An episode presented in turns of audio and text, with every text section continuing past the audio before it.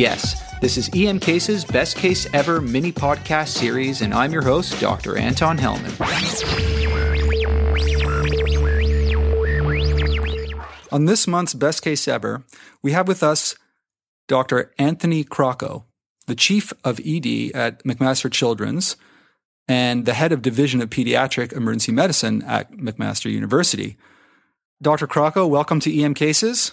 Thank you very much, Anton. It's great to be here and let it rip. Let's hear your best case ever.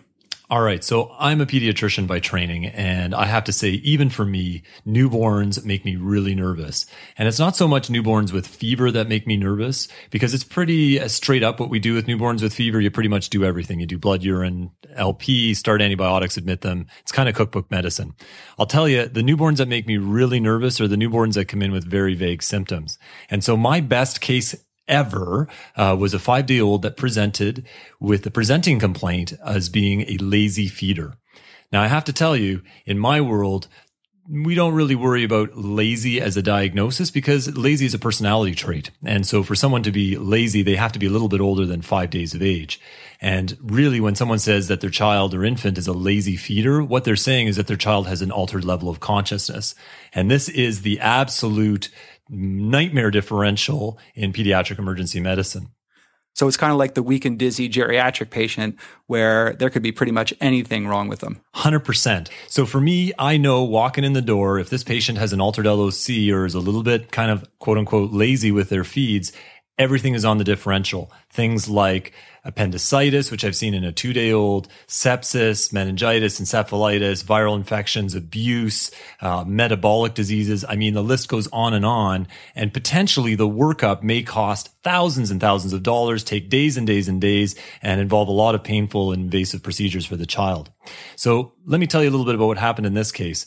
I always start off with a history and physical exam, as we all do. And I can tell you one of the questions that I always ask for patients that are in that age population is whether they are fed breastfed or they are bottle fed. And in this case, the child was breastfed. And so I asked my follow up question, uh, which is, are you as a mom uh, on any medications currently? And I can tell you, I actually calculated this last night, how many times I've asked that question in my lifetime as a pediatrician. And it's well over 10,000 times that I've asked the question, you as a breastfeeding mom, are you on any medications? And I can tell you only one time has it ever been useful or fruitful. And this was the case. And in this case, the mom said that she was in fact on T3, so Tylenol 3, so acetaminophen plus codeine. And when I asked for some clarification, she said, well, she was taking two of those every four hours as she had been directed uh, by her gynecology and uh, primary care team. Following that, my physical exam revealed that this child was in fact uh, obtunded, had a decreased level of consciousness, and not surprisingly pinpoint uh, pupils. And the diagnosis was quickly made that this child was in fact narcotized or a narcotic overdose. So wait, let's just stop there. So you're telling me that a regular dose of Tylenol 3, Q4H, two tabs, in an adult who's breastfeeding will actually totally narcotize a baby. So it's a potential problem. And we know that with the metabolism of codeine, there are many people who metabolize it normally, and some people are under metabolizers, and some people are hyper metabolizers.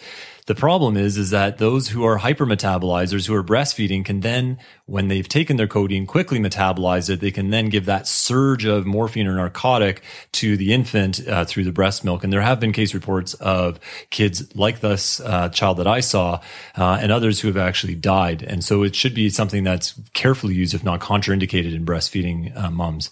Wow, that's good to know, not only if you're a pediatric emergency physician, but as an adult physician for sure. Yeah. Uh, and so in this case, the resolution from this case was fairly straightforward. I gave the child a small dose of uh, Narcan and child woke up quickly looking for, I guess, his next fix and crying and, and aggressively feeding. And we then fed the baby uh, formula and asked the mom to pump and discard until such time that she would have breast milk that was clear of any narcotics. We admitted the child uh, just because the duration of effect for the Narcan is so short, and we wanted to make sure that, uh, in fact, the, all the narcotics in the child system had been had been metabolized and dealt with. Yeah, the equivalent in adults to that is uh, the methadone patient who long half life of methadone, and you know you might have a very aggressive patient in the emergency department after you give them Narcan, and you want them to leave the department, they want to leave the department but the last thing you want to do is actually let them leave the department. Yeah, I agree 100%. Um, and I've had to do that before with other children presenting with narcotic overdoses is convince the parents that, in fact, the narcotic is still there. Um, and if they just wait out another half an hour, 45 minutes, um, they'll quickly see that, in fact, the child does become obtunded again. And so, yeah, I agree with you. It's a, we have to keep these kids a little longer than we might want to. So I guess my take home point would be that a presenting complaint of lazy feeder in a newborn should trigger us to think that this child may actually have something more sinister going on. Lazy feeding equals altered LOC.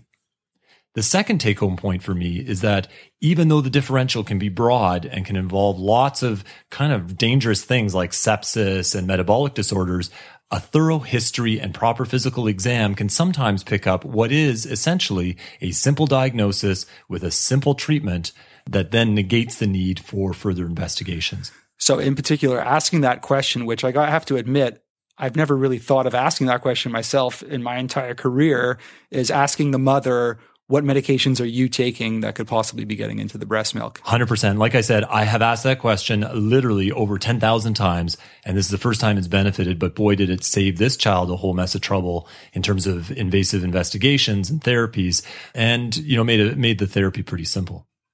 I guess my third take home point would have to be codeine is a horrible drug. There are other drugs that are better, more effective, safer. Things like acetaminophen, ibuprofen, even oral morphine are much safer than using codeine. Some kids and breastfeeding moms can be hypermetabolizers, which poses a significant risk to the infant. At the end of the day, if you're using codeine in kids, my advice would be A, don't do it, or B, if you are going to do it, make sure your medical liability is all paid up because this is the kind of thing where you're playing Russian roulette with other kids' lives.